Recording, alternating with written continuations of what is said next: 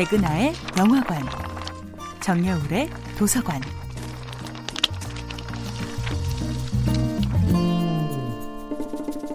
안녕하세요. 여러분과 아름답고 풍요로운 책 이야기를 나누고 있는 작가 정여울입니다.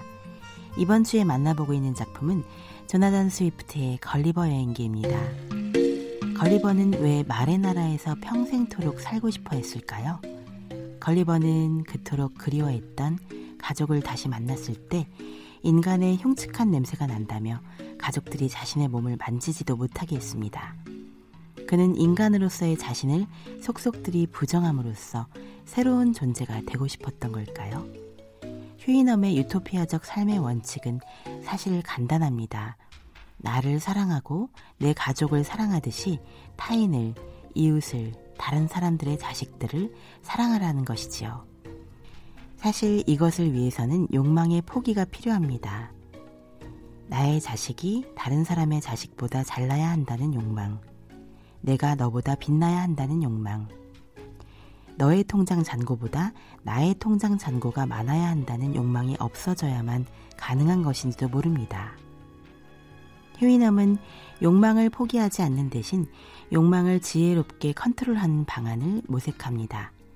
그들은 살아있는 육체가 지닌 욕망을 통제하기 위해 인구가 너무 늘어나지 않도록 출산을 조절하고 지속 가능한 발전의 모델을 일찍이 실현하고 있었던 것이지요.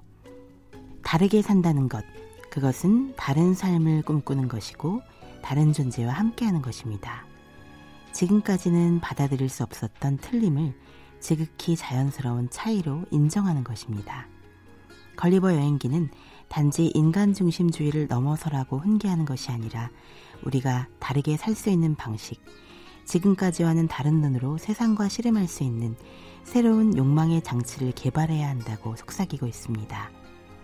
휴이남들에게는 우애심이나 박애심이 중요한 미덕으로 간주되지요. 그리고 그러한 미덕은 특정한 휴이넘에게 국한되는 것이 아니라 온 종족에게 적용됩니다. 그들은 품격과 예의를 최대한 지킵니다.